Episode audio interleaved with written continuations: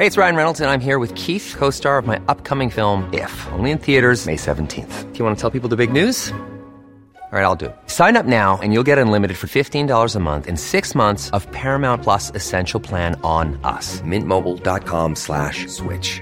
Upfront payment of $45 equivalent to $15 per month. Unlimited over 40 gigabytes per month. Face lower speeds. Videos at 480p. Active Mint customers by 531.24 get six months of Paramount Plus Essential Plan. Auto renews after six months. Offer ends May 31st, 2024. Separate Paramount Plus registration required. Terms and conditions apply if rated PG. Mayor rejects signal jamming at Dinagyang. Iloilo City. There is no need to jam mobile phone signals during the Dinagyang festival in the city, as it is safe and peaceful, Mayor Jerry Trenas said on Monday.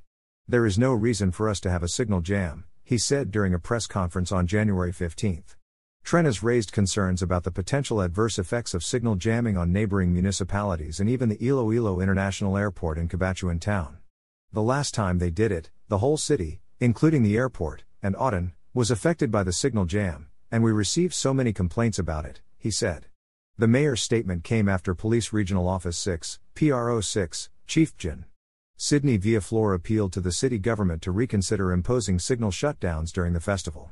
On our part as law enforcers, we are just appealing and doing our job because the signal shutdown may be a tone for any group or persons who have nefarious plans to do bad things during Dinagyang, during the highlight of the activity, Villaflor said on Monday. The PRO 6 chief mentioned that the Iloilo City police officer's request for a signal shutdown was somehow denied by the city council.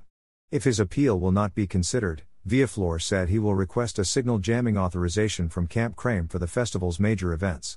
Trenas said he understands the police want to avoid a bombing incident, similar to what happened in Marawi City in December 2023, but he emphasized that Marawi and Iloilo are two different things.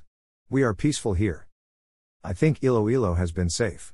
Among the cities in the Philippines and the cities and LGUs in western Visayas, I think Iloilo was the only one declared insurgency free by both the police and the army, Trenas said. Iloilo City attained its insurgency free status in June 2023.